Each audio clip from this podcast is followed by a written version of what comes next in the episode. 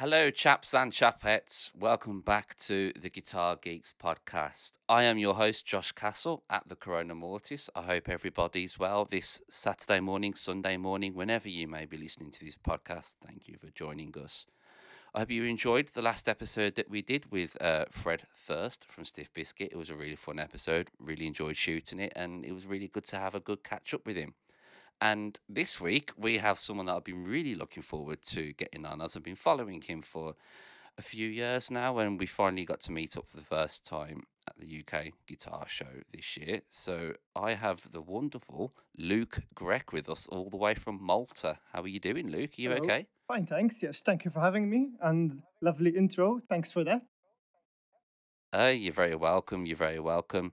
Have you been having a nice bit of time? Because you've literally kind of not long come back from NAMM and still suffering the jet lag. Yeah, it's been a week, and last I've been to the US was 5 years ago, and I don't remember having this much of an effect, you know, lagging on to, pardon the pun, lagging on till a week after. But yes, trying to get over the getting back actually my sleeping pattern and readjusting my body clock. But other than that, back to the usual routine here at the studio and back to session work. And yeah, it's been good.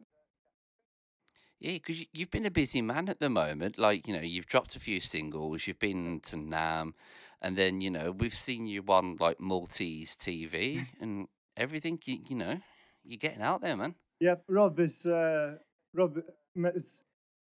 let's put it this way. Rob makes sure that he, every time he introduces me to someone, makes sure that he introduces me as the session guy for Malta.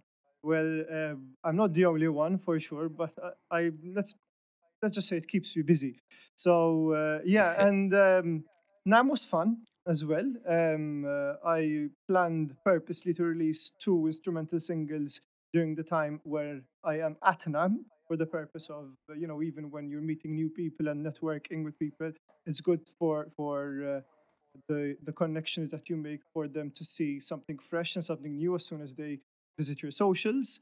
And it's also been something I've been wanting to do for quite a while now, given that I haven't had any instrumental releases to my name or any other releases to my name for that matter. I'm a producer here, and I work mostly for other people. And as a session player, I play for solo artists and other bands. So my work is revolved contributing musically to other people's projects.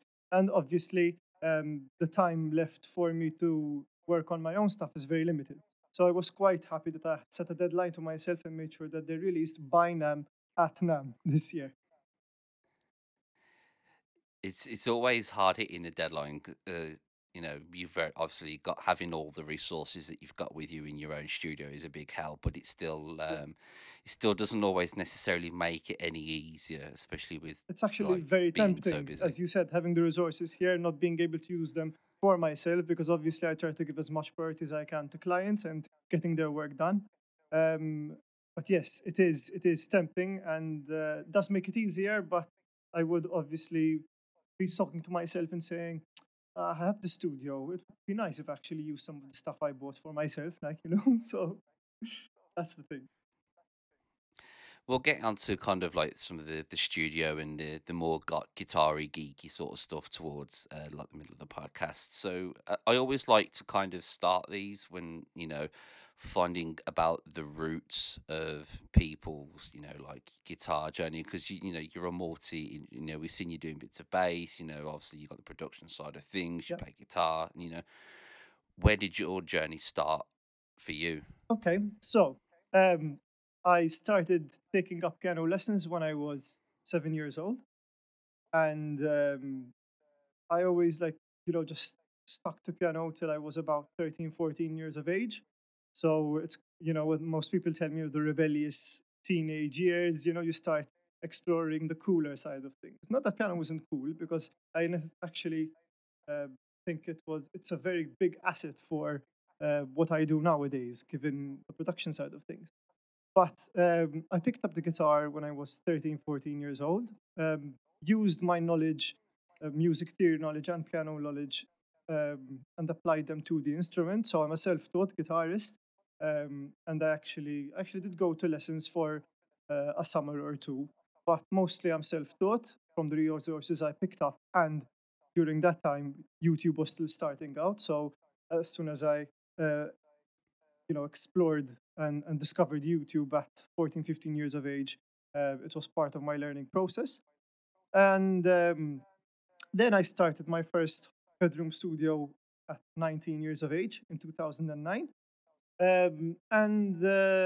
Then, joining bands, playing in friends' bands, sessioning for people, getting singers, asking me if I want to play a gig with them.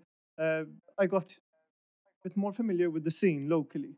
So you can say that my musical knowledge is sort of a mix of things that I picked up from different areas around the island here. When kind of listening to when you dropped the singles like Avocado Macchiato, it's such a great name and the funk groove. There's so many different credits to Rob for that. We went over for a lunch once, like a few months ago, and we were discussing track names, album names, and Rob, when he thinks of ideas, he likes to keep these notes on his iPhone. And he said, "You know what? I have a few ideas, and you could use them if you like." And Avocado Macchiato was one of them. And I'm really bad with deciding upon giving a name to something. I always overthink things. And given that these two singles that you mentioned were released in such a short period of time, I was impulse. I asked the other session musicians that were playing with me, which happened to be good friends of mine. And as you said, you mentioned it, the smile on your face. They're the same. That actually has a ring to it, so it stuck. It's very memorable. It's easy just to kind of remember, and it flows off the tongue well. It's great, and there's a lot of John Frusciante funky, kind of vibes in there as well, and you kind of got more of the Clockwork and Wolf style, a bit of hard rock in Avocado as well, and it definitely seems like that kind of muting of the strings, that funky style is definitely kind of where your persona sits, I would say.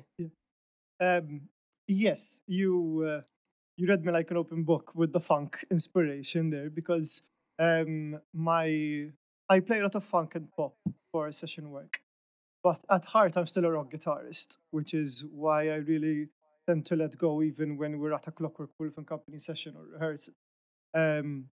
So these two singles represent two kind of different sides, but the sound and the way they're produced kind of is what sort of marries them together sound-wise. Guitar influences, well, you mentioned John Frusciante. I was a big Red Hot Chili Peppers fan in my early 20s. That never went away. In fact, when I started to discover guitarists like Corey Wong, for example, and Mark Lettieri from Snarky Puppy, that sort of love for the progressive funk kind of rekindled as well. I'm also a very big fan of Larry Bacilio. She's not as such a funk player per se, but her style, her phrasing is so precise and so good that basically, Corey Wong and Mark Lettieri and Larry Bacilio have been living in my Spotify playlists for quite a while now. And also, I was always a big fan. If anyone would have to ask me, what is your all-time top favorite guitarist? I would have to mention Guthrie Govan. I love the way he manages to fuse so many different genres, yet making it his own timbre, his own style. That it's just, I'm always awestruck listening to him play. It can be such an out-of-body experience watching Guthrie sometimes. I mean, I'll be honest, I'm not massively hugely familiar with his back catalogue, but every time I watch him, you watch him do a phrase or a lick or a section, then you kind of just have to go, what did I just watch? Yeah. He's just got such an air and grace. Yeah. He inspires you to pick up the guitar and tells you, I want to see what I can learn from this guy, what I can pick up. In fact, I have a few chromatic phrases infused with the natural minor, sort of the way he marries them together in both Avocado and both Garden Grove. That I was like, when composing this, I was like, I want something that sounds like Guthrie, but obviously I'm nowhere as near as close to such an incredible skill. But I want to see what I can pick up and show that I am inspired by. So, and I think some of them have learned that. And also, at the time of filming and recording this podcast, I am going to be watching Guthrie Govan in a couple of weeks perform with Hans Zimmer in Zurich with Hans Zimmer. So, that's going to be quite a treat. I'm in love with Hans Zimmer live in Prague. I've seen it so many times.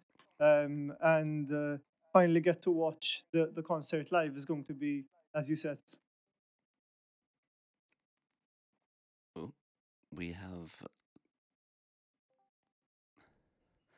Oh, we have Luke back. Hello again. Yep.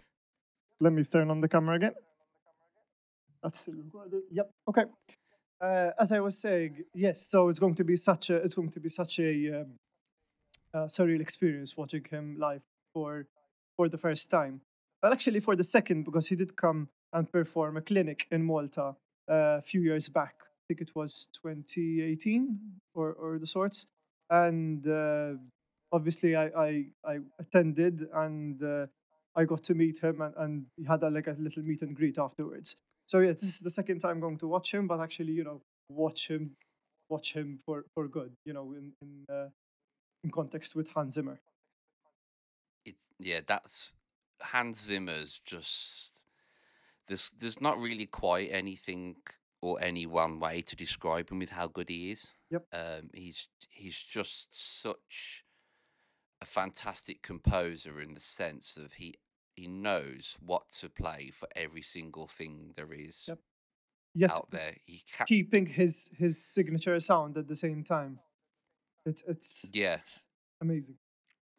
It's like I love Inception and the Christopher Nolan Batman series films, and the soundtracks to those, like they're very similar. Like you can tell it's Hans Zimmer, but they have such a different feel to them. And I think watching Guthrie with him will be an absolute treat. I'm looking forward to it. Yeah, I'm not surprised. With Malta's kind of, it's very out in the way, in its own area, in its own place. And it's very difficult, obviously, for bands to get to these areas. You will never see the bands like, I don't know, Pink Floyd or something like that, coming to Malta. Yeah. So... how has things like that had an impact on, yourself, local band scene in Malta? Because it's got to be quite difficult to be out there, but... it's part... Well, we as, island people, so to say, we're only like a very small island of 500,000 people in the middle of the Mediterranean. So it was part of our upbringing, part of our culture that in order to... go watch a concert or experience anything similar, we need to grab a flight, we need to go abroad. So we did have a few big names over the years. So we've had Sting before, we've had Mark Knopfler, we've had quite a few acts that quite a few organizations locally had managed to book and get. However, as you're saying, it's always been you want to go see someone, you want to experience a festival or a convention, then you have to have the financial backing because obviously you need to buy plane tickets and you have to make the time and effort to go there. Whereas somewhere like the UK or somewhere in Europe, it has to be like a drive. Driving can be tiresome, but it's different than, getting a flight, etc. So that has impacted most of the musicians here because knowing that you have to make that extra effort always, sort of requires that you really need to want it. You really need to have to be inspired. So obviously, it's a bit harder to get to certain places, but it's very fulfilling nonetheless once you do. So yeah, that is sort of the island thing we have got going here. It's it also kind of, I guess, having local bands and smaller bands within the island as well, that also brings up such a great opportunity for local bands to make a name for themselves. Like here in England, you'll have a list as long as your arm of local bands that are constantly doing, the local scene, but will never get the exposure. Whereas somewhere like in Malta, maybe they can get a bigger name for themselves locally. Yes. Again, this, given the small size, obviously it's rather easy-ish because of geographically and population-wise to get well known in such a small community. But obviously, we like to call it the glass ceiling effect, where you know that you've reached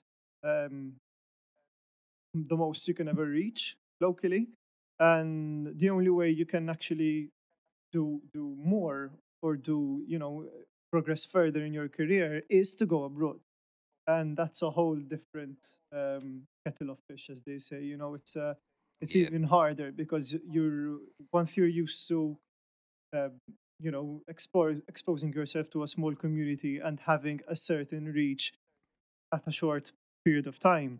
Abroad is going to be much harder because you're exposing yourself to a wider range of different audiences, and depends if your style is quite niche or not. So exposing yourself to a global market is something that is not new, because there have been quite a number of artists that have managed, but obviously there hasn't been anyone that has expose themselves to a huge international scale, to the point of as you're saying, the local acts in the UK that made it big, Kasabian, Oasis, Robbie Williams, and like that. So it's a whole different what shall I call it? It's a whole different situation, so to say. Yeah. Being kind of in the session player scene, you never fully, I would say always on your toes. You never know what's going to come through the door, and especially being a session player, I think deserves a lot more skill and credit than I think it's given, because some people just think, oh, you're giving the music, here you are, it's a free gig. But in retrospect, it's not necessarily always that easy, is it? It depends on the kind of gig you get. In fact, I was having this similar conversation with Peter Onore recently. Well, being a session musician, sometimes the gigs you get require you to read music. Sometimes the gigs you get require you to not read music, just have a set list a day or two before, and there you go. So it requires a certain amount of adaptability.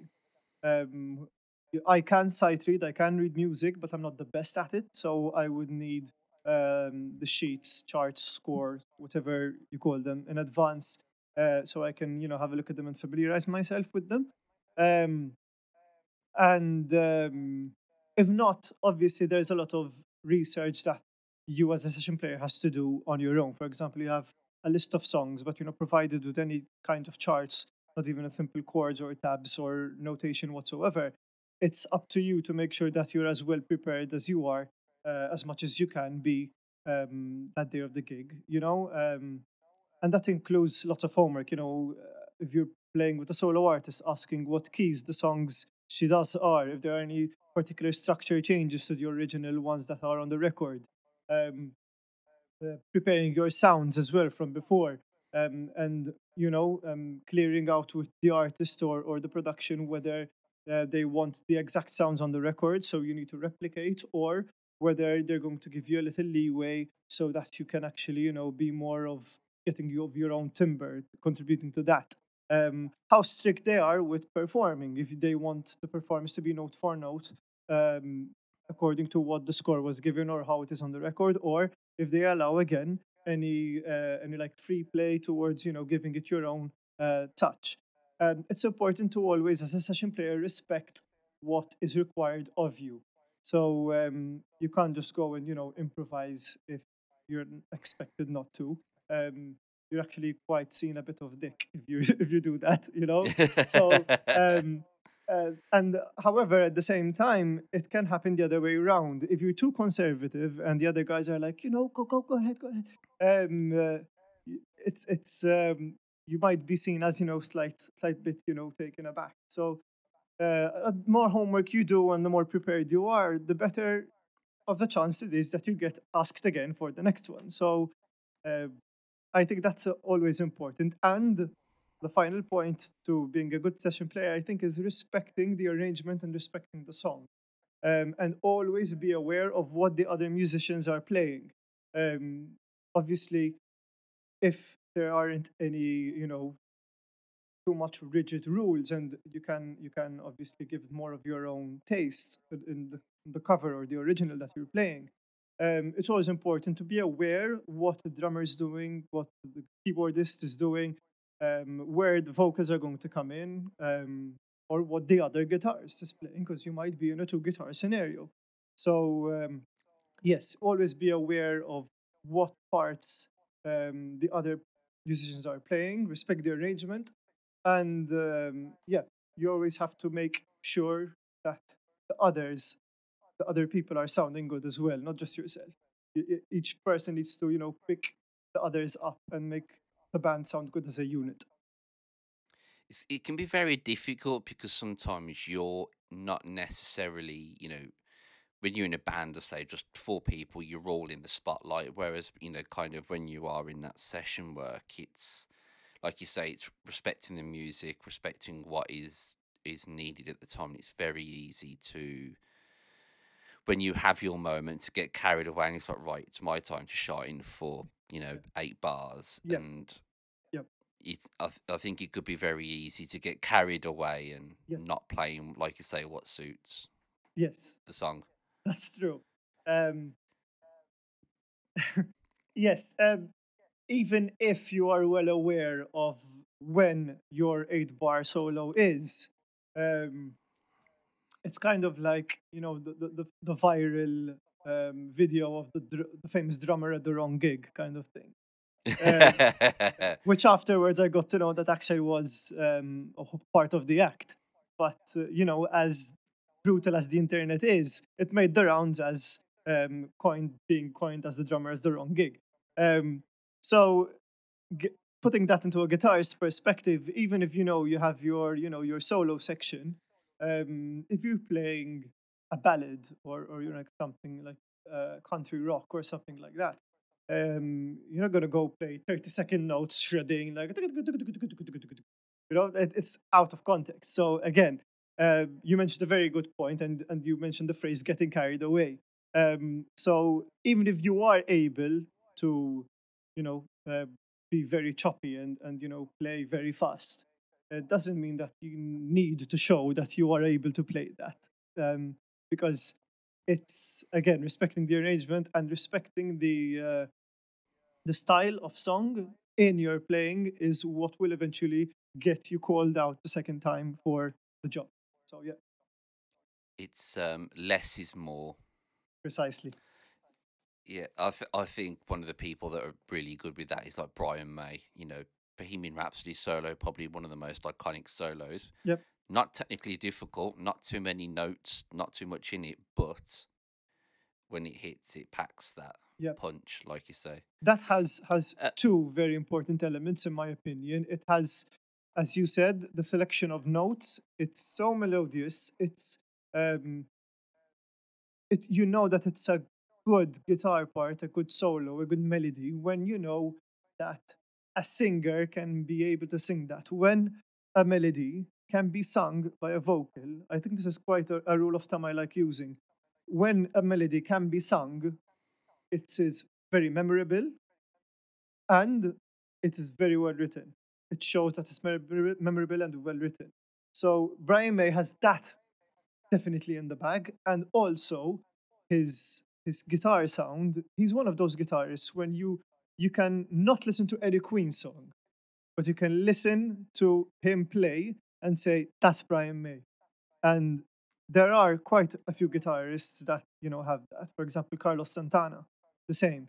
It's, I think he's not, you know, one of the most complicated virtuosos of our time, but when you hear him play, you say, that's Santana.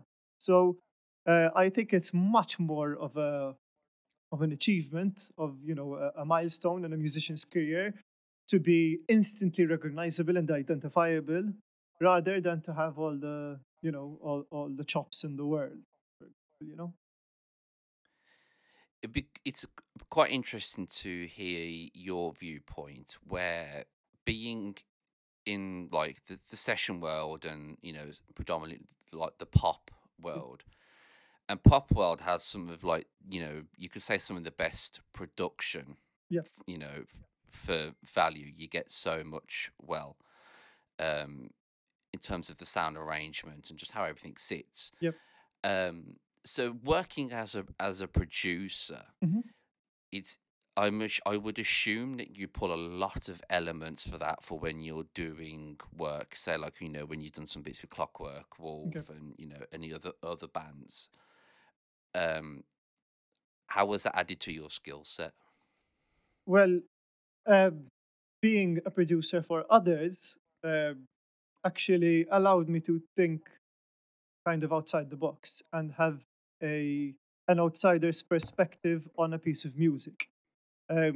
So when it came to doing, you know, some of my stuff, and my stuff being as in where I am the guitarist in a band,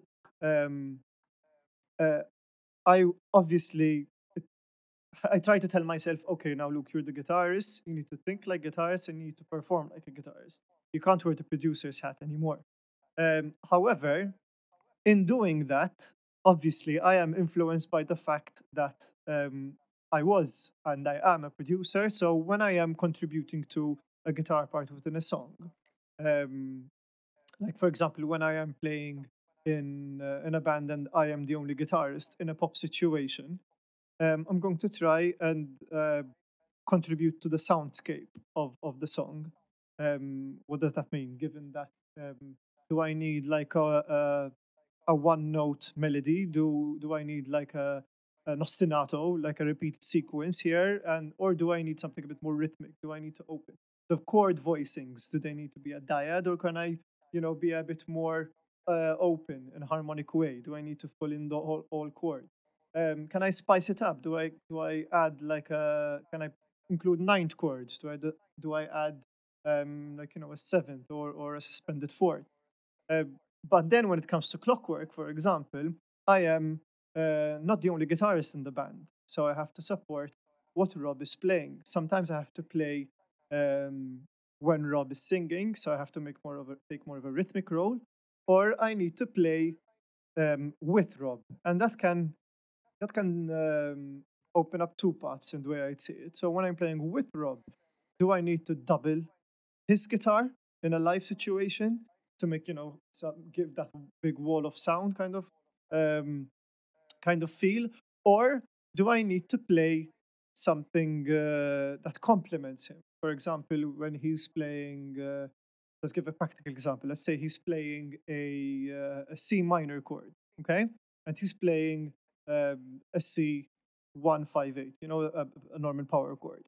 Do I play a higher voicing of that inversion, or do I play just an E flat octave on the sixth fret, for example, so of the second string? So that way, I'd like to see myself as sort of the right or the left hand on a piano, given that I started piano lessons when I was 7 years old.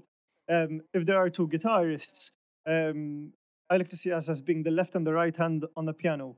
We're both playing the same chord, but what each hand is doing is contributing harmonically or theoretically to the sound is different.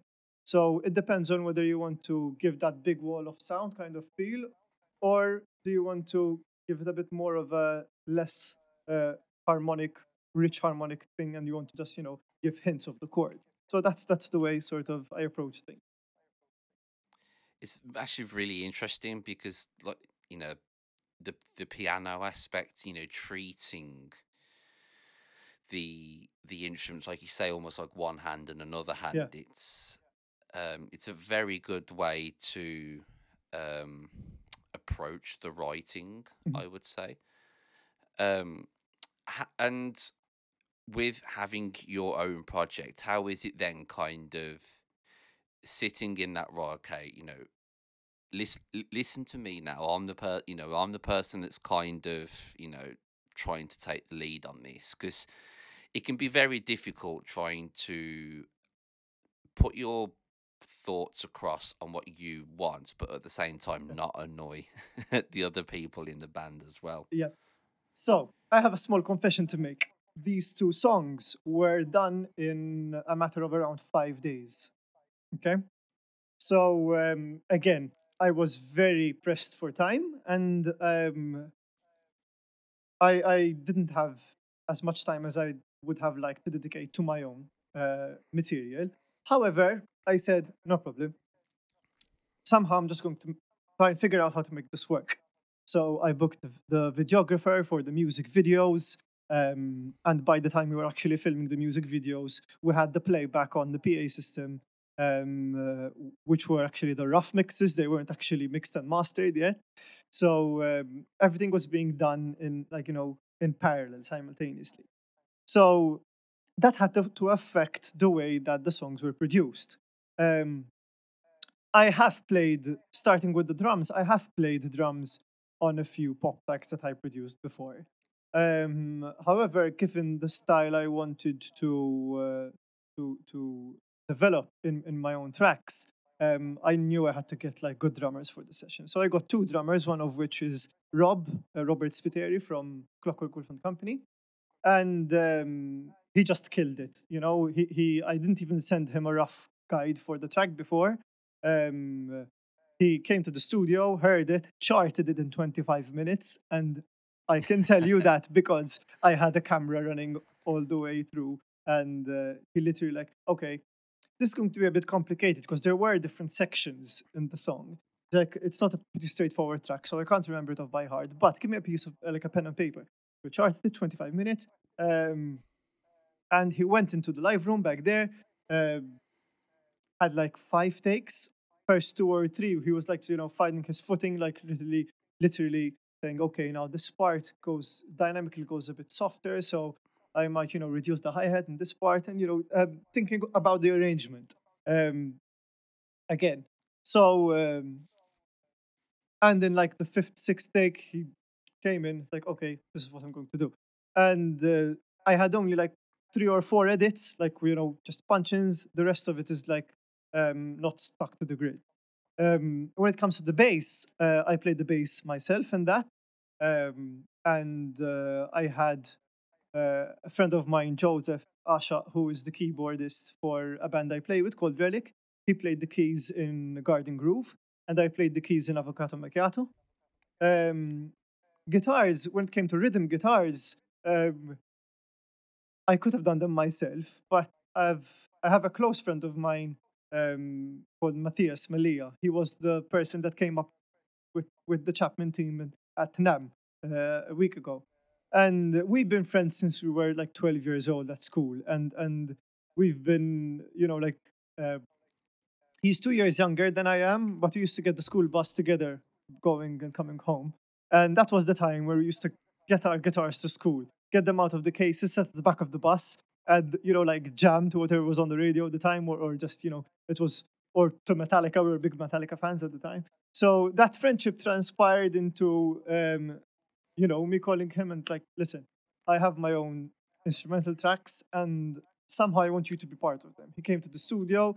I played him the rhythm tracks that I had played guides for, and he nailed them. We used the Chapman ML3 for the humbucking sound. Good choice. I forgot exactly the finish, but was that, like, really bright blue, metallic blue color with 2 humbuckers. Yeah. We played the riffs on Avocado Macchiato with the bridge pickup, and we did the same thing again with the neck pickup. Then we got the, if I'm not mistaken, it was the ML1 Pro, and we used the neck pickup, and we tracked the single coils there, and the ML3 Pro, which has the T-style bridge pickup, again, Seymour Duncan. I think it's Hot for Telly, if I'm mistaken. Or... Yeah. And we tracked again. So we had four. Chapman ML3 humbucker, neck, ML3 humbucker bridge, ML1 Pro neck pickup single coil, and ML3 Telly pickup single coil. So it was like just a thick layer of guitar sounds for the riffs. And then I used my ML1 for the lead parts, the bridge pickup for that. So in returning back to your original question without deviating too much, I did most of the production work myself, and with regards to arrangement, but still involved a few people that were like close to me that I wanted to be on there. With regards to mixing, I wanted to involve a good friend of mine, Kenny Dugo, who is a phenomenal mix engineer, and he helped me as well, you know, reach the deadline in time. I left for NAMM at April 9th on Sunday, and that's when I sent him the tracks, right before I got a taxi to the airport. He mixed them. There was like just a couple of mix revisions, and it was good to go. At the same time, I got sent the music video and uploaded them to my YouTube channel, and the rest was history. So, and Kenny mixed both Garden Grove and Avocado Macchiato.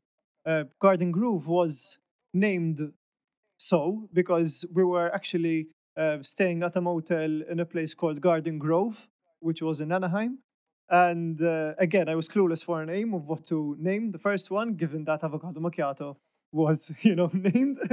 And we were, apart from having YouTube open and ready to be uploaded, I had a Google Maps tab open as well, because we were deciding where to go for breakfast. So Matthias was next to me, and I asked him, listen, what do you think of Garden Grove? Like, sounds fine to me. And, you know, the rest is history. So that's what happened. Maybe that's what I need to do is, like, I did my own album, and I've been really stuck with names. Maybe I just need to start going on Google Maps and finding random locations and naming it that way. Yes. I would like to very much talk about your relationship with Rob, because okay. I've as you probably well know, I've known Rob for many, many, many years now, and I think he's one of the nicest human beings on earth. He's genuinely very selfless, and he always, you know, he's very good with his friends and just everything he does. Yeah. Because it's kind of, I would say, then having that relationship and coming to like work with him, you know, kind of is with Chapman Guitars and doing some of the production and in the bands and session work, and it's almost kind of like a match made in heaven, but it benefits both parties at the same time. Yeah. There is okay, so I'm going to narrate the story of how we met that would eventually lead to our current relationship now, and I'm going to explain the working relationship that we have as well, because because there is also a line between friendship and professionalism, and I think Rob manages to keep that quite well. He is a very assertive person as well, which I admire a lot, because I it's a quality that I've always wanted to have myself, you know, being as assertive as I can, and I think it was a perfect role model. So rewinding back to 2016, I was a usual like guitarist like everyone else. I still am a guitarist like everyone else. But at the time, I was, you know, hooked onto YouTube, and Rob was one of the persons that I used to follow quite religiously. And then I got to know that he was visiting Malta because he started going out with Natassja, his current wife. current wife, sorry, that came out very, very bad. His now wife, Natassja. Yeah, I will. We can change that. Yes, sorry, Rob, if you're listening. It's okay. So yes, he was going out with his now wife, Natassja, and he was in Malta, and he uploaded a video onto Facebook at the time, and he said that he was going to be at a certain bar in an area called Paceville in Malta, which is like the nightlife area. And he said, whoever wants to drop by, have a chat and have a drink, is welcome to do so. Coincidentally, I was with Matthias at the time when we saw that video. And we looked at each other and said, why don't you try our luck and see if we manage to meet her? We went there, and I was, quite starstruck to see him. And he was, as you said, being the nice person that he is, he just like, opened his arms, gave me a big hug, and I told him I honestly wasn't as excited. I wasn't excited as excited when I'm at Satch as I am when I'm with you, believe it or not, And he's like, "Oh, that's I'm gonna take it as a compliment." And we spent the night drinking, and I told him that I had a home studio at the time where I was living with my parents. It was at the basement. And I offered him, if you want, come over, check it out, we'll maybe grab lunch. And he told me, listen, I'll tell you what we'll do. I'll come over to your studio tomorrow. I'll shoot a video there. But it would be awesome if you could make us breakfast. And it had to be a vegan breakfast because at the time, both him and Nat were vegan. So, yeah. I had no clue how to make a vegan breakfast, I confess. I went on Google. I went to the grocery store, found all these, these vegan seals and Alpro products and stuff like that. Managed to cook up a vegan breakfast. They came, both Heb and Nat. And he shot a video. I think it's still on his channel. He still had dreads. I had short hair. And he played my gem, which I still have here. And all's well that ends well. It was a very nice, encounter with the Chappers himself. And he went back to the UK, and we kept in touch, just rather lightly, sending birthday messages to each other, asking how we were, and just small talk, things like that. Fast forward to the day where he wanted to film the Catalyst music video in Gozo, which is a sister island of Malta. So I get a call from him, like, listen, you're a guy I know, one of the few people I know from Malta that might be able to help me. I'm going to need a van and a PA system for, playing the song back to the Catalyst for the music video shoot. And I'm like, sure, I think I can sort you out. I spoke with my dad, who had this van at the time, and he's like, sure, I can lend it to your friends. And he's like, but under one condition. I want to, go pick them up at the airport and, at least meet them and get to know them a bit. I'm like, sure, no problem. So I called up Rob. I told him, I'm going to lend you my PA system and you can borrow my dad's van. Like, seriously? Like, sure, yeah, you can borrow them. It's all good. And he's like, but I hope you don't have plans on who's picking you up from the airport, because my dad wants to come pick you up and meet you up. I'm like, sure. And we went there. I met with Pia for the first time, with Ben Meinel, Dave Hollingworth, with all the band. And they left a very good impression with my dad, because, let's face it, they're all nice lads, very good lads. Yeah. And again, that's that. Music video was done. Filmed, got my van back, got my PA back, and the rest is history. So that at this point, me and Rob grew a bit closer relationship-wise, but we weren't super close, because we did live in two separate countries. Then COVID came, and that was a quite big turning point for the story, because he gave me a call. I remember I was at Dock Park with my dog, and I got the phone, like, hi, Rob, nice to, hear your voice again. What's up? And he's like, listen, the pandemic isn't going to get any better by the looks of things. I think me and my wife have discussed things, and we decided that moving to Malta would be beneficial for us and also for our kids, given that they were very, very young at the time. I think they were 1 and 3 at the time, and given that also Nat's parents were, very close and available, having the support from the in-laws was a very good thing. So they decided to move, and he needed a place where to work. Like, sure, come over and have a look at the studio and see what you think. So he came here. He saw the live room, saw the control room. He's like, you know what? I think this is perfect. It'll be a good fit. I can film my music videos here. My YouTube videos here. I can work, have some time to respond to emails, catch up with Chapman, guitar stuff, things like that. Like, perfect.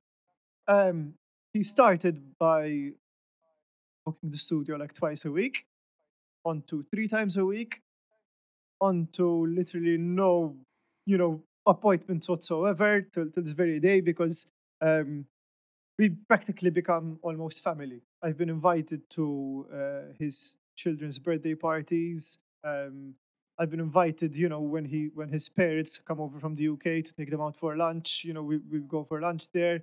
He was obviously invited to my birthday party, my wife's birthday party. It's we've grown close, and you can expect it, because when you seeing a person that many times a week, and you're having lunch together, you're sharing ideas. You end up, having heart-to-hearts with the guy, and again realizing what a good human being Rob is, and that evolved to now being obviously a very good friend of mine and having me involved with Chapman Guitars, which is he did confess. It's like, I don't want to seem as if I am. It was actually a very valid point of concern. He said, I don't want to seem as if I am making a friend, a Chapman guitarist in Dorsey. But, Rabia is a very good friend of mine, and he's a Chapman. He was at the time a Chapman guitarist in Dorsey. And I think it makes sense to make you one. Obviously, I was thrilled. And it was at the time where we were working together at the studio. Obviously, he's working on his own stuff. I'm working. That's the way we usually work. He was booked the live room and shooting videos there, and used to carry on my studio work here. And he used to, when we turn on the TV or asking me, going off for a coffee and work, passing by the control room door, asking what I'm working on. Bit by bit, he used to discover, oh, what are you doing? Practicing for a TV gig. Oh, that's nice. What are you doing? Oh, I'm mixing this this song for a local artist. I have to prepare. I have to leave early today because I'm going to go for a gig with the Malta Philharmonic Orchestra, for example. And bit by bit, it actually he felt that he could validate the reason why he made me a Chapman artist at the end of the day, and I am very thankful for that. And that led to, obviously, my relationship with the brand grow. I really admire the fact that Chapman Guitars really is like a family. You've been there at the Birmingham Guitar Show. You've seen Dan. You've seen Alex. It's not a big company. It's made out of a handful of people that are very dedicated to their work, and having myself be part of that family is it's I think it's I really appreciate the fact that it's the understanding is very mutual, and to see such hardworking individuals work pay off at the end of the day. So I think that is kind of in a nutshell the timeline between 2016 and 2023 of how Luke and Rob got to work together over the years. And I because I started getting into Rob, like, say, very early YouTube days, and it's 2016 when I first met him. It's a very similar sort of thing when I met him at a Door J gig. And I went to like give him a handshake because I was just kind of like, yeah, awestruck. Yeah. And he poured, you know, he pulled me in for a hug, and he knows like now that I was having a really crap time in life at that point, and it was that hug from him that kind of made everything better and stuff like that. And he has a knack of picking these of knowing what the person's going through. And since then we've become very good friends, and you know, I'm not gonna, you know, make no bones about it. I would cut my leg off to be a Chapman, you know, in the Chapman family, and I'm working hard towards that. And the guitars are so good. The line that they brought out this year that we saw at the UK Guitar Show and NAMM, it's they're getting better and better. Yeah, and better. With regards to the models, what drew me most to the guitars was, you know, you can, as a session guitarist, I have to have like a good toolbox, a good tool set, and what really caught my eye with the whole Chapman guitars lineup is that they're constantly evolving. So if there is always going to be a model that's going to resonate with you, with me in particular. Given that sometimes I need to play, let me just come out with it. I'm an SSH kind of guy. Okay, I love a good single humbucker equipped guitar, because most of the stuff I do. Then for neck pickup, a good single coil would get it over and done with, and obviously a tapped humbucker would cover a huge range of the palette. So given that there's the ML1 Pro and the ML1 Pro X that are within the line, those immediately caught my eye. I'm like, Rob, had I tried these out? And he had some shipped over because he needed to do a demo for them at the time, and I picked them up, and they just fit perfectly for my needs, my work. And he offered, and he said, "Listen, if you need any kind of guitar, I can arrange to have it shipped for you, because that is the artist's endorsement terms.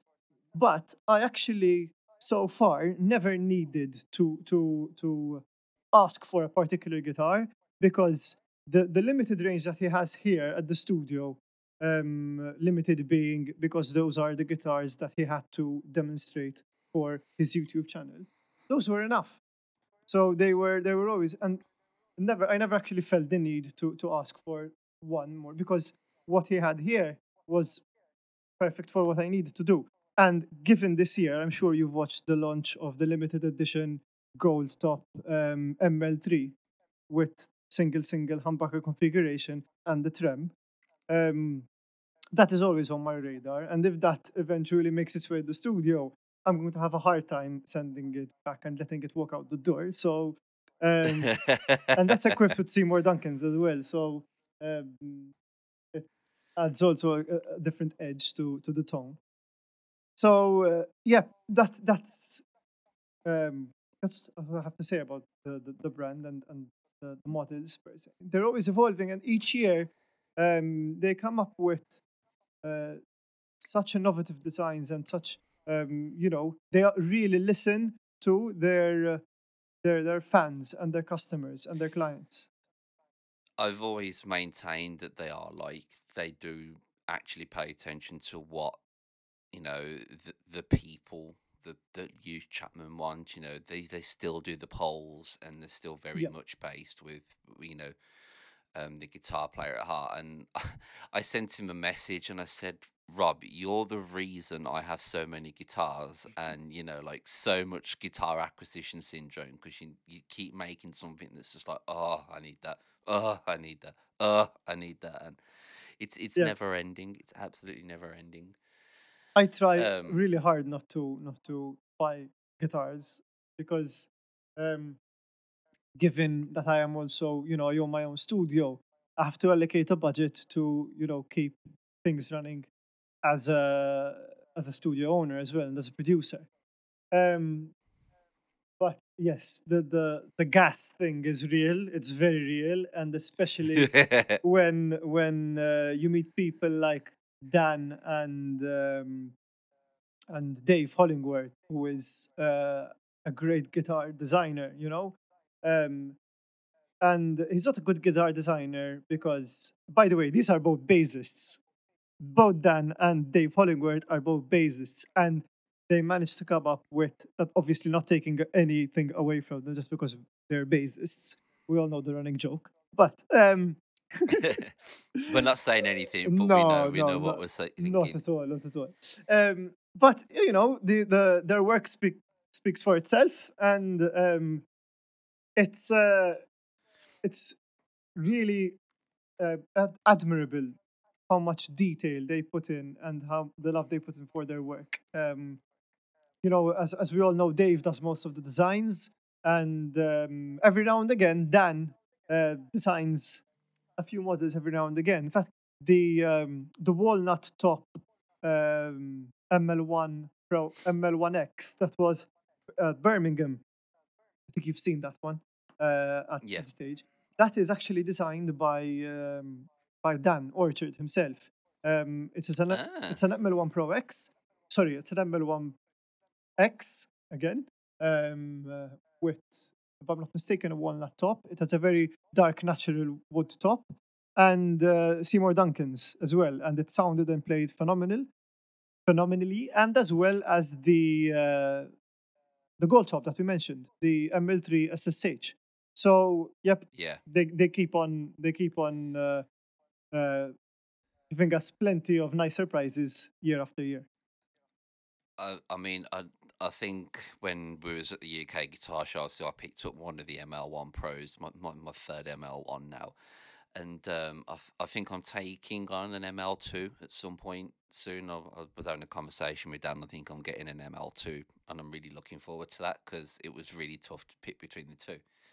But I don't know if you know, after Rob played my ML1B, he was like, "How much do you want for it?" Yes.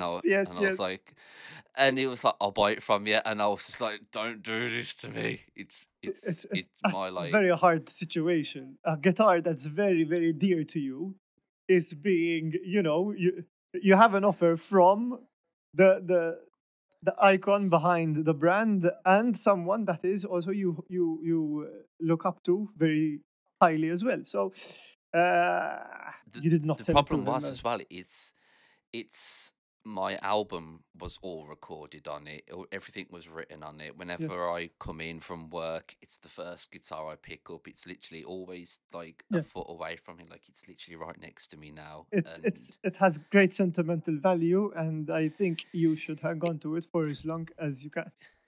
Honestly, this is gonna sound really stupid because people are gonna slate me for this. But you know, there's guitars that have magic. You know, like Greenie, for example. Greenie is an iconic guitar, and it's this ML1 beer has magic. I swear to God, in it there was some sort of sorcery in it that just there's. I've got two custom shop ESPs from Japan. And I pick my ML1B up before I pick them up. I don't blame you at all because let's talk about the value of the guitar. We can either talk about the financial value, or we can either talk about the intrinsic value, which can be either sentimental or, as you described as, the magic. And I think what this term, the magic, transpires to is how everyone's different. You know, everyone's built differently. Everyone is a different human being. There she is. Embrace her tightly. Since everyone is a different human being, everyone will find something that, you know, will just hit the right spot in a particular way, in a different manner than someone else will. And I don't know if you've watched the recent review of the ML1X by Mark from Ferrotone Studios. I think he had... It's on the watch list. I'll admit I haven't watched it yet because I've been so busy with work, okay. But it's on the watch list. And in that episode, he was reviewing, I think it was the purple one. And he mentioned me in that video. He's like, I'm pretty sure Luke had one. He said, I've seen a photo on his Instagram and he got a screenshot of my post. And then he followed up by saying, I'm not sure why he's using it so much at the moment, because I know that he has the pro version. So there has to be, a reason why he's choosing it for these gigs over the pro. And there's this sort of impression that people have just because something is a pro version, it is automatically better, where the specs on paper are better, but I am a very picky guitarist when it comes to neck profiles. And for some reason, when I picked up that ML1X, as soon as it came into the studio, I was like, it just felt at home when I played on the lower frets with it, like chords and these like inversions and things like that, and as well when I played far up the neck, and it just its curvature, its profile sits so perfectly in the palm of my hand that for certain gigs when I'm like, okay, walking out the door, choosing guitar to cover the gig, which Chapman shall it be? Okay, what songs do I have for today? I have that one, that no. Okay, it's going to be the ML1X, go. And it's a matter of choosing the right tool for the right job at the end of the day. But there was I'm not saying that one is better than the other, but there was something about that guitar, as you're explaining, like the mojo, the magic, that spoke to me particularly, and that just so happened to be a sub €1,000, 1,000 quid guitar that has a maple, that has a cap, not a top. So what? That has stock Chapman pickups. So what? That had a stock Chapman bridge again. So what? And stock Chapman tuners. But its tuning stability was good. Its pickups sounded great. And the contour on the neck was what spoke to me the most. So I think at the end of the day, all these, frills and bells and whistles don't have as much of a strong voice in your head when you're just grabbing it in your hands and the guitar is speaking for itself. So having said that, the ML1 Pro X is still here. Sorry for all of the audio podcast listeners. This is a treat for me. This is the... I like customizing guitars a lot, okay? So, in fact, the ML1X is, I think, one of the only guitars that is in my position that I have not customized yet. Okay, so... Yet. But I'm just putting it out there, just saying the yet to future-proof myself. But coming back to this guitar... this has a story behind it, and it is, I think, one of the guitars that I don't think I will ever sell in the future, because after a year of Rob using the studio, I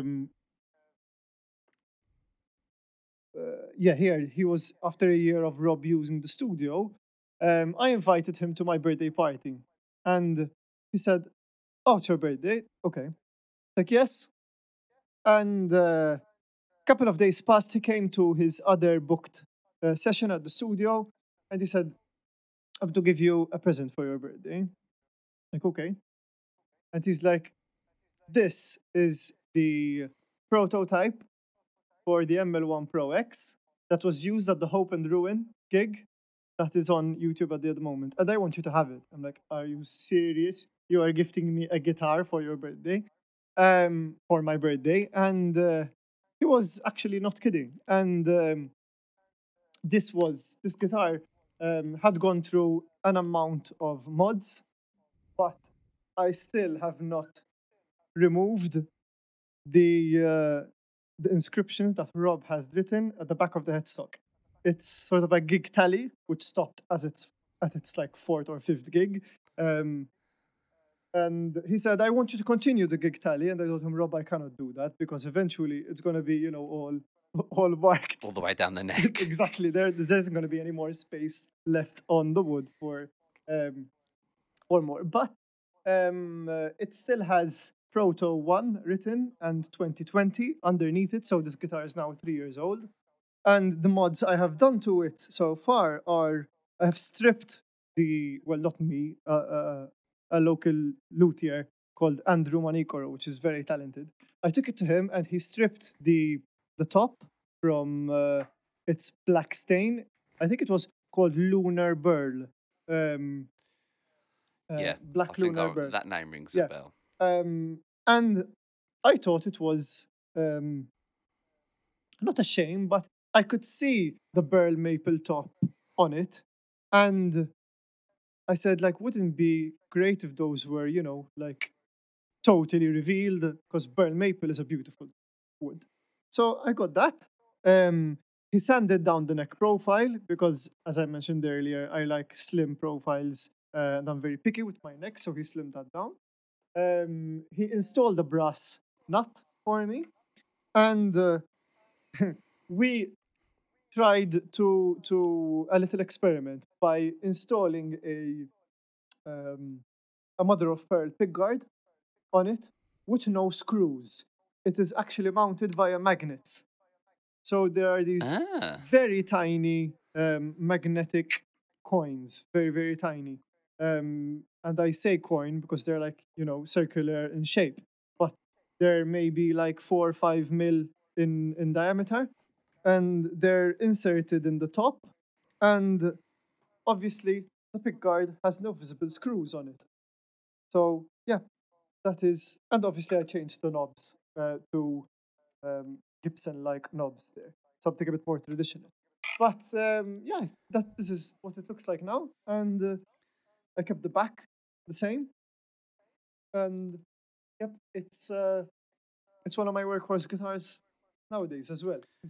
I'm an ML1 guy, as you can see. So we both seem to have kind of a running theme here, then, because I also have a gift from Rob Chapman. This more from, I would say, Chapman and Rabia. Okay. So this was during COVID times. So me and Rabia were speaking a lot during COVID. Okay. And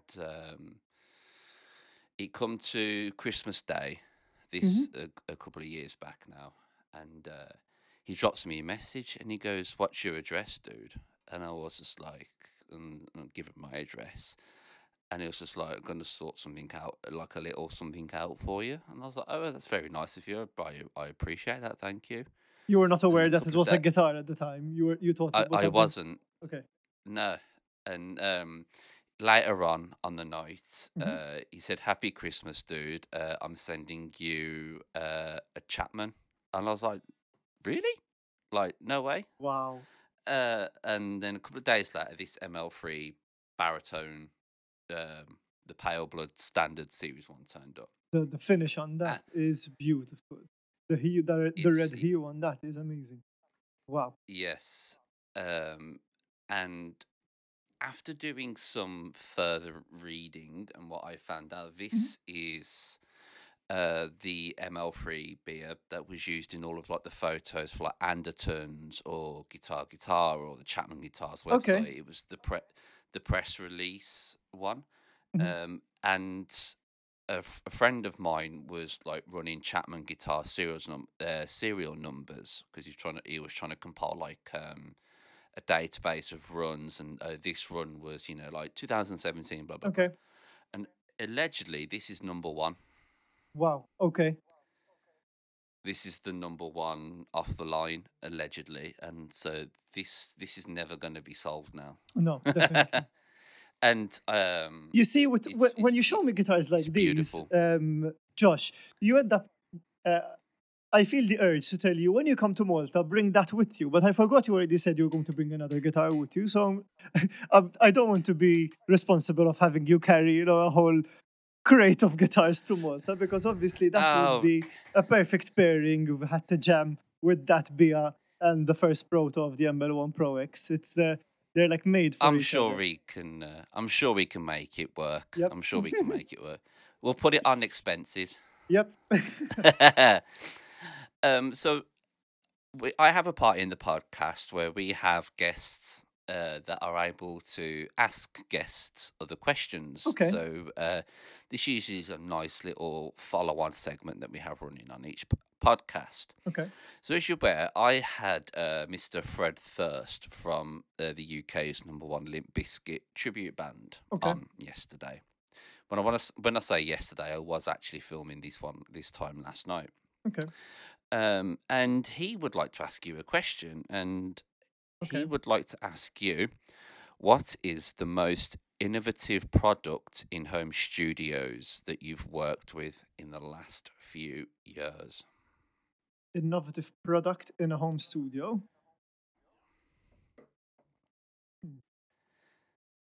It's a very good question. It is a very good question. I'm actually taking a look around at the moment. Pun intended. Take a look around. Get it? Anyway, no. Hey. You can have that one for free, listeners. So, in the studio.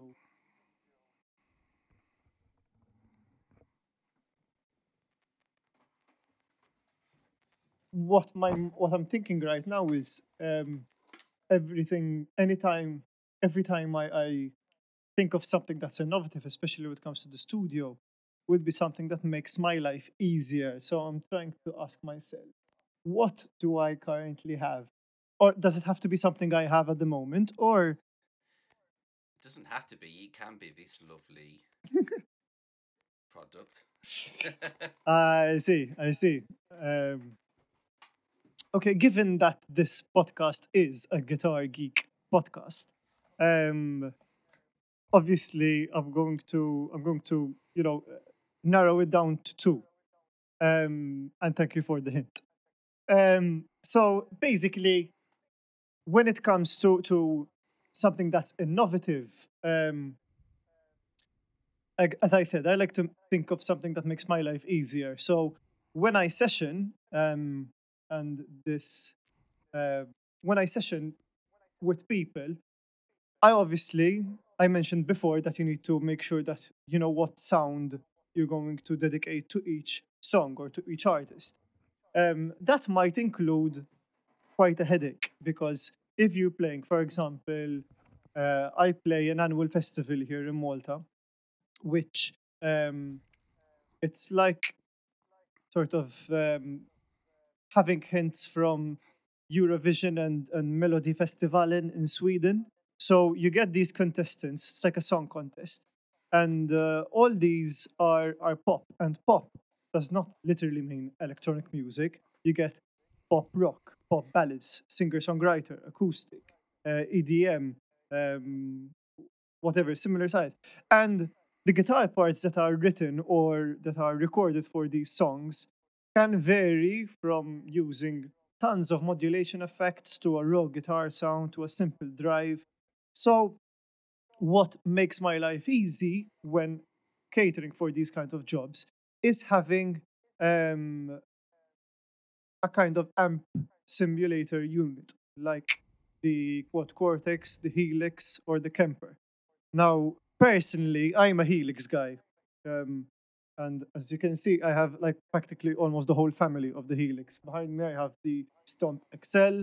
I have the full Helix floor on right outside the studio, ready to be grabbed and gone for a gig. And I know there is quite a, how shall I put it? There is quite, there are quite a number of quibbles on the internet about, you know, whether about the sound of it, about its practicality, and this is a discussion I've had many times, and it often turns into a heated discussion with Peter Onore. He is a very traditional kind of guy, an amp, pedal board, guitar kind of guy, and he is right. The sound you get with a traditional system from an amp is the most organic, pure sounding tone you can achieve. However, every time we discuss, you know, amp versus amp sims, whether it's, you know, in the car, at Birmingham, over Indian, over lunch, you know, it's always the same thing. I like to advocate. I'm a big believer in choosing the right tool for the right job.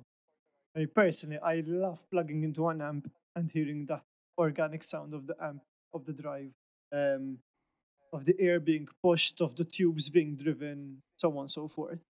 However, you're not always within the parameters of being allowed to do so. When I play with orchestral instruments, over here in Malta, it's very impractical to get, you know, like a full rig with an amp, head and cab, and you're playing with an orchestra. And I play with the Malta Philharmonic Orchestra sometimes, and also I play with the Palace String Orchestra, which is a string-based orchestra and the rhythm section.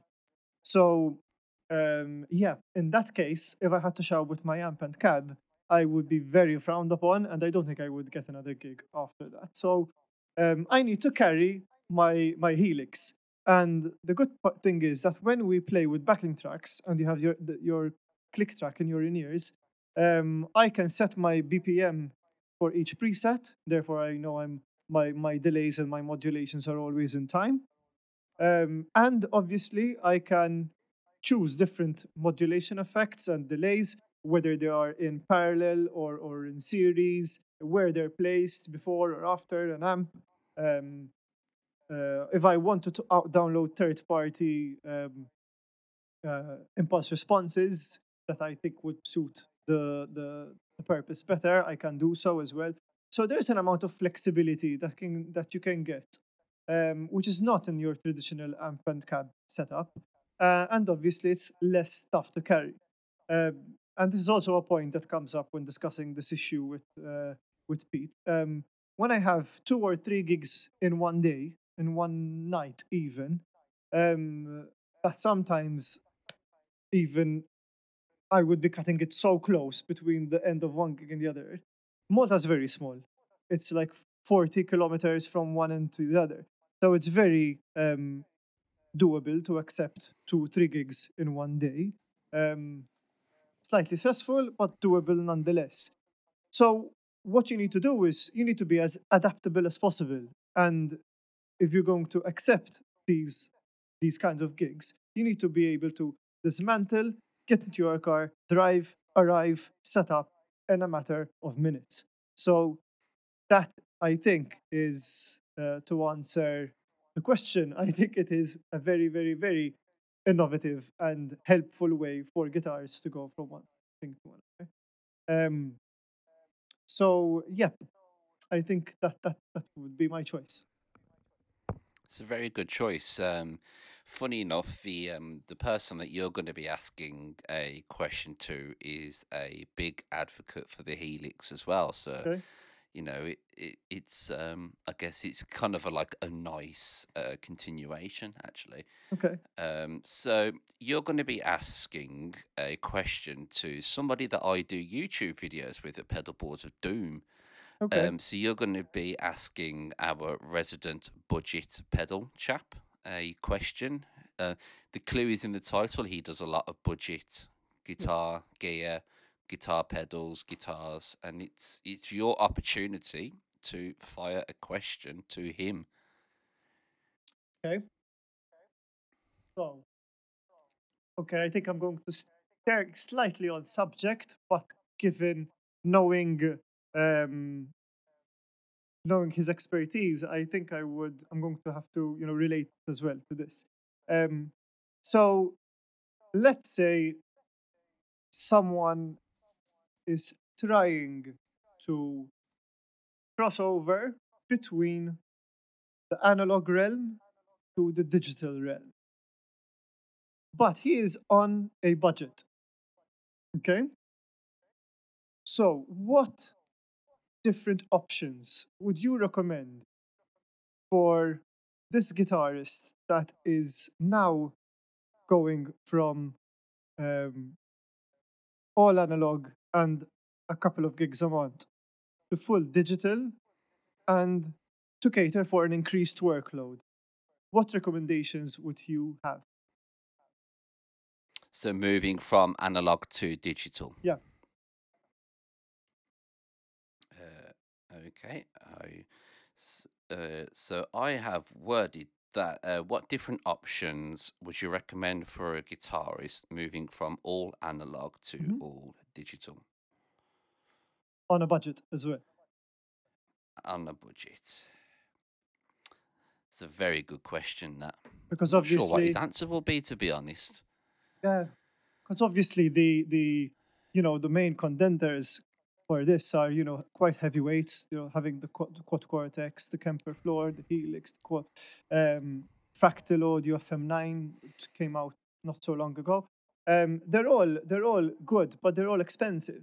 So if there is something which I'm pretty sure that Moore, etc., are offering, but given his expertise, what is available currently in the market that would fulfill this gigging guitarist needs, then that would be my approach. Yeah. That's a very good question. I'm looking forward to that. I can think of a few things that he may recommend, but I'm not sure what he might actually go for. So really interesting for me to watch his reply as well, and to listen to it. Yeah, it's always a good indicator to get our guests to listen to the next episode. It gets me that extra one viewer or whatever. So we've got about 10 minutes left running of the podcast. Awesome. So yep. Which it flies by every time, every week. I say it just goes. Whew. Honestly, when you mentioned that there's a question that someone always asks to the next viewer, I'm like, is this the end of the segment? Have we already been through the whole thing? And not yet. Whoa! Okay. Not just yet. Okay. So what's on your radar for the next sort of, coming up to the halfway point of the year? What have we got to look forward to with yourself for this year? So, I am planning on working on more material, eventually releasing and I'm currently between deciding on releasing an EP or an album, but definitely releasing more material. In my name, both instrumental and songs with artists, could be local Maltese singers, or could be other people that I am currently in touch with from NAMM, which is something I look forward to having, inviting people I've met over there to play on my record as well. So, but I'll leave you guessing. Not you, I can obviously tell you eventually, have some inside info, but I can leave our listeners to guess who might it be. So yes, more of my own material, hopefully securing a few more fly dates with Clockwork Wolf & Company this summer. And obviously, as soon as we get to know, we'll be happy to divulge that information on our socials, and maybe getting to see most of you there as well for our upcoming gigs abroad. And I am also trying to work more on my social media presence, being more present online. It's something that I've learned to give more importance to over the past year and a half. And I am very lucky to have someone like Rob coaching me into being a bit more present and active. So I'm going to be definitely working on that as well. So yes, those are the, I think, three main focuses that I'm going to be working on this year. My little pro tip is the reels on Instagram. Posting reels is just, it's the way forward. Yep.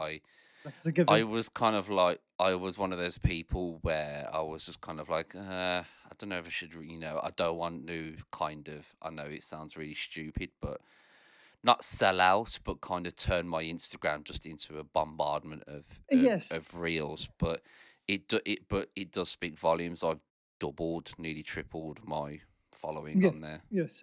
Well, to be honest, I have a lot of friends who view this, this all posting of being out there as selling out, kind of. But I think it's a false stereotype, I think, because what you're doing is you're using social media as a vehicle, like as a tool, to create more awareness about what you do. And what we do, both you and I, is something that we are passionate about. So there are people like, for example, Pete Thorne, who has, Q&A Sundays, and whenever he demos a product, he goes all the way and creates like a backing track to hear it in context of a production.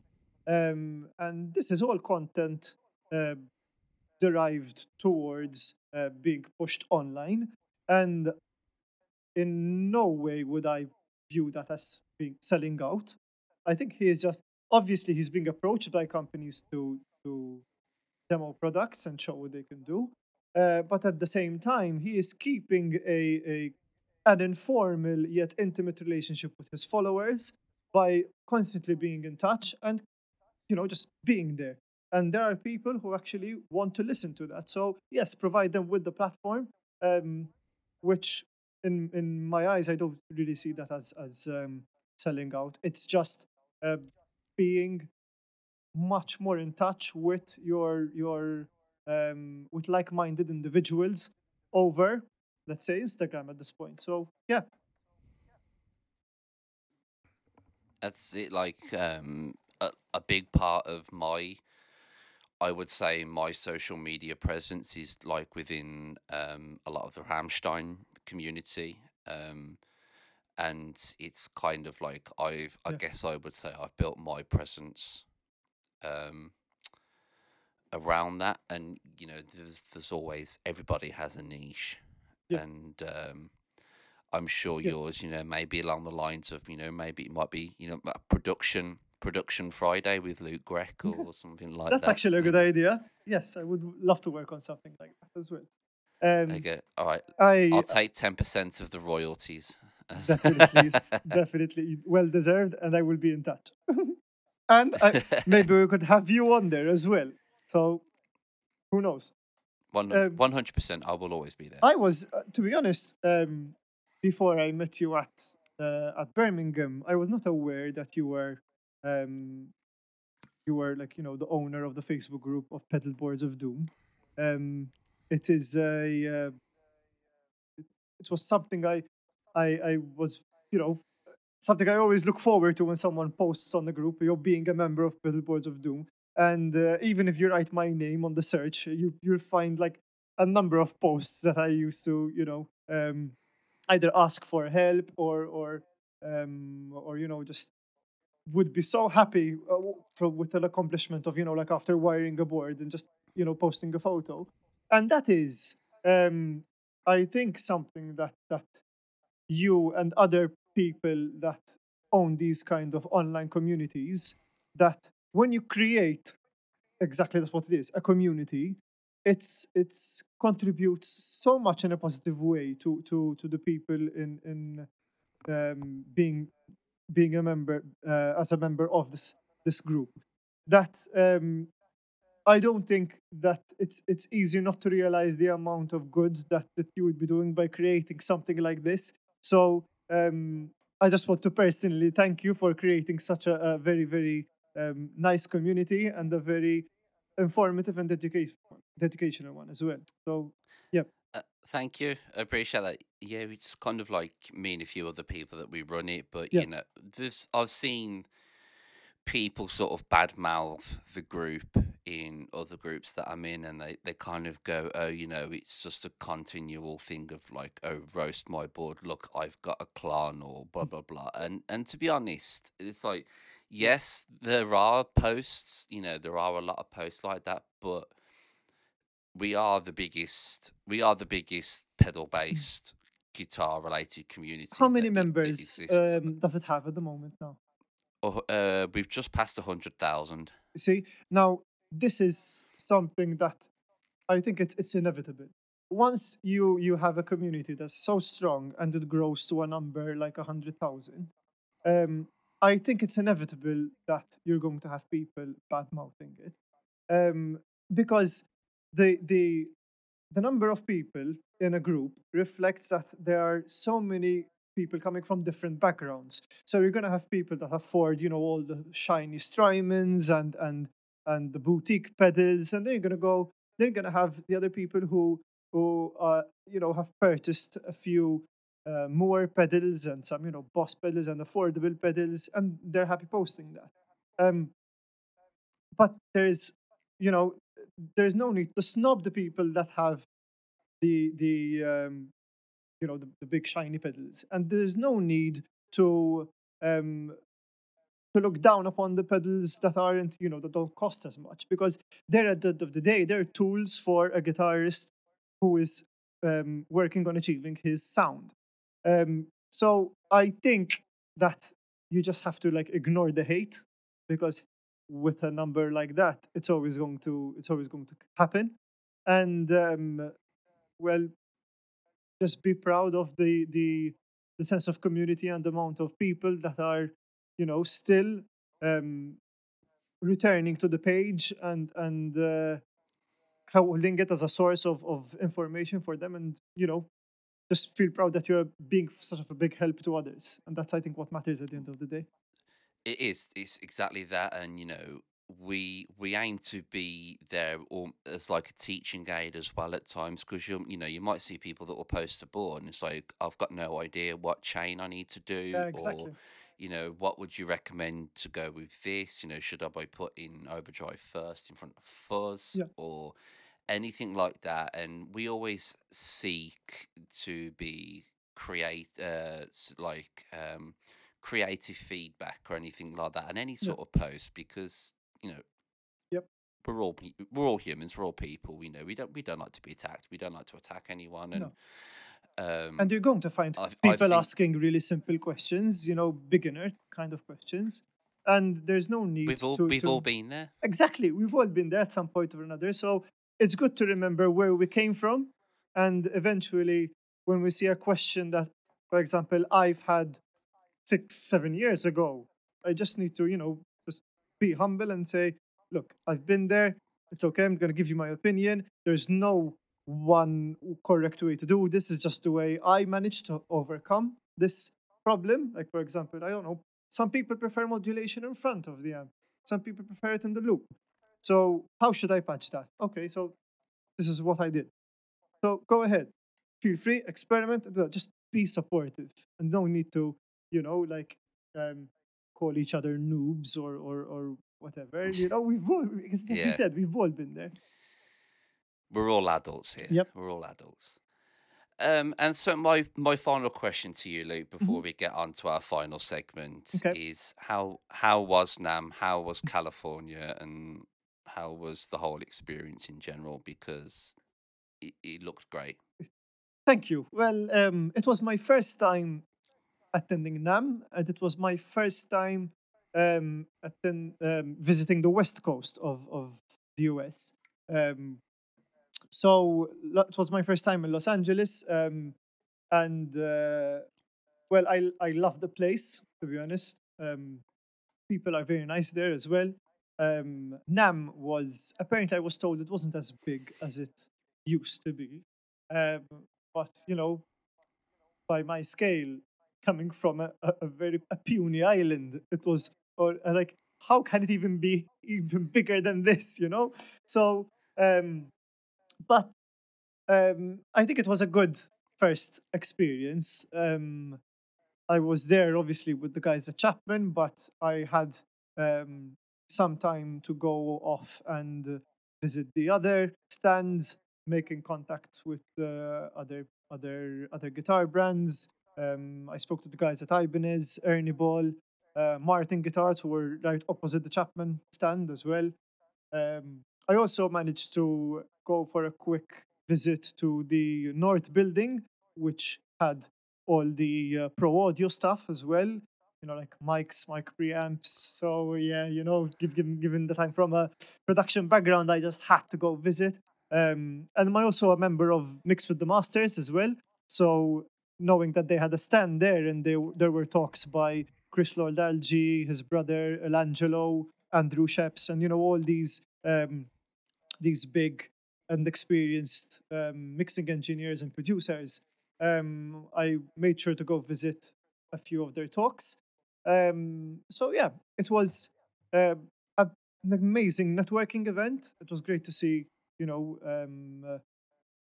great to meet a lot of people, and great to see a lot of people on YouTube and Instagram that I follow, like Red Schall, Paul Davids, Adni Valbiro from 10 Second Songs.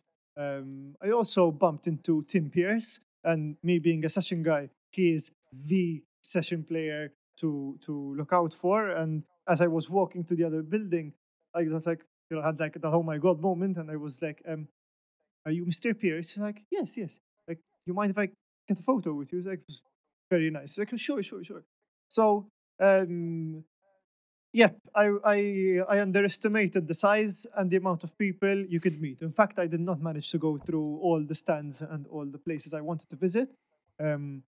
But I managed to realize what a powerful event NAMM can be, and which is why I am definitely going again in January, coming January. So, yes. I want to go one year. It's on my bucket list. Like, one year I'll eventually get lucky and, awesome, and be able to go, because it looks like such an amazing event to go to as a guitar fan and as, you know, a music fan as well. But yep. It did look fantastic, and it's been really good to see that it survived through COVID and through the pandemic, because I think there was a lot of talk that it might have. That's why it happened in April this year. Away. It happened in April because the one in January wasn't organized, so they decided to, instead of having one in January, one in July, as they usually have. The January one is the California one, the July one is the one in Nashville, if I'm not mistaken. So this year I decided to have one in April. As of next year, everything back to how it was. Having the one in Anaheim in January and July in Nashville. So looking forward to the one in January. That's the one I think I'll be visiting now. So yeah. It's going to be good. Right. It is time for our final podcast segment. As always, I ask, I know it's a shame. We could easily probably go for another 2 hours. Yes, definitely. So on the podcast, we have a nice little segment where we ask our guests the same 3 questions for a nice little bit of continuity on the podcast. So, Luke, my first question to you is, you have no budget. You are on a desert island, and you can take one guitar, one pedal, one amp. What are you taking with you?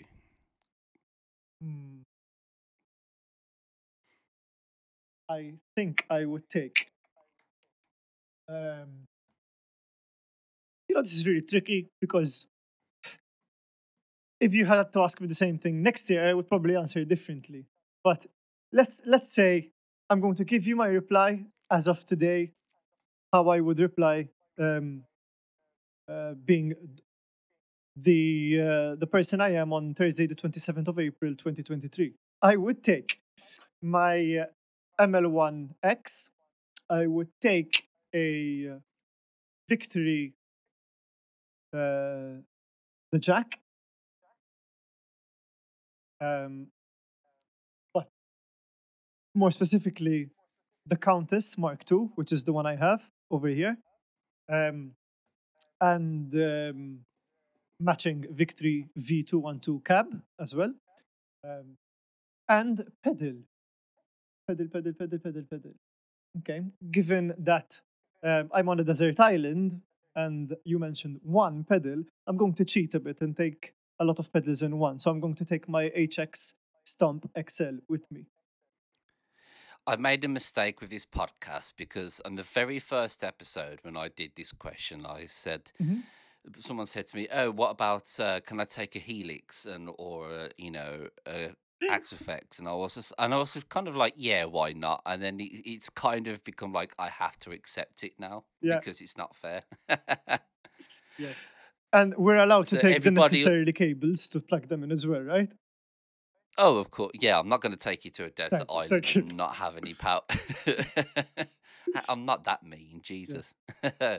But we don't have any power to plug them in. Okay, I'm thinking too much into this. So next question. Solar power. Solar power. You've got a little solar panel on a desert island. You did think of everything now, haven't you? The funny, I had Joe Hamilton from Get Good Drums. Yes. And when I asked him this question, he was like, well, I'm going to take this cab because I can break it up and make it into, like a tent or, and he properly broke down everything. And he was like, I can use the cloth as a hat so I don't burn myself in the sun. And I was just like, okay, fair enough. Wow. That is really thinking ahead. Hats off. Yeah, it is enough. Okay. Secondly, what are you listening to at the moment on your preferred streaming platform? At the moment, I am listening to the album by Larry Bacilio, Your Love. It is an amazing album from all aspects. From guitar playing, as I said, her phrasing is impeccable. Production-wise as well, the arrangements of the songs are really, really good. And as well as the sound of the album, it's mixed and mastered pristinely. So yes, I am a big fan.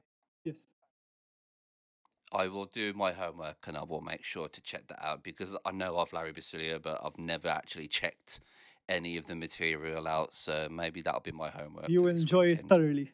You shall. I'm sure I will. I'm sure I'll send you a text message at some point tomorrow or Saturday, and it's like top recommendation. Lovely. And last but not least, where can people find more about you and your music?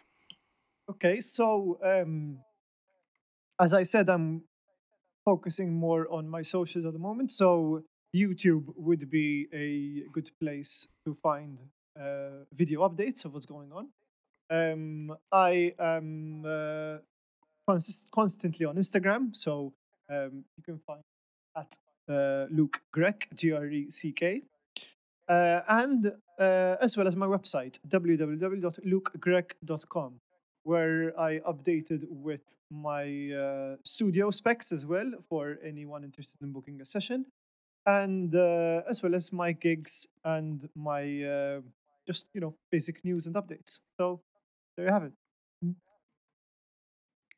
Excellent. As always with the podcast, all of the links are going to be in the description boxes below. So you'll be able to check out Luke, you'll be able to check out his music. And I would highly recommend listening to Avocado Macchiato. It's very good. It's You'll instantly be tap-footing and wanting to have a bit of a jam along to it. Lovely. Luke, I can't believe it's like, it's nearly, 10 o'clock for you now? Yes, it is. Yes, it's 10 o'clock I'm sure here. It's getting to your bedtime, isn't it, I imagine? With the jet lag, maybe not. I wish it... Well, I'm going to try and get a good night's sleep as well.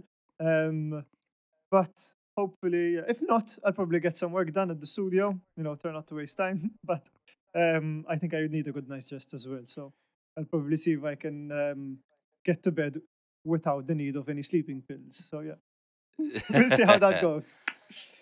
So, I really appreciate you taking the time out on this wonderful Thursday evening and having a chat. I would really, really like to thank you for having me, because when you mentioned that you had a podcast on at Birmingham, I went and had a look and listened to a couple of them, and you know, you'd really find yourself being immersed and listening to what other people are saying, and you won't see the time fly by, just as happened here. So yes, I really appreciate the invite, and thank you so much for having me.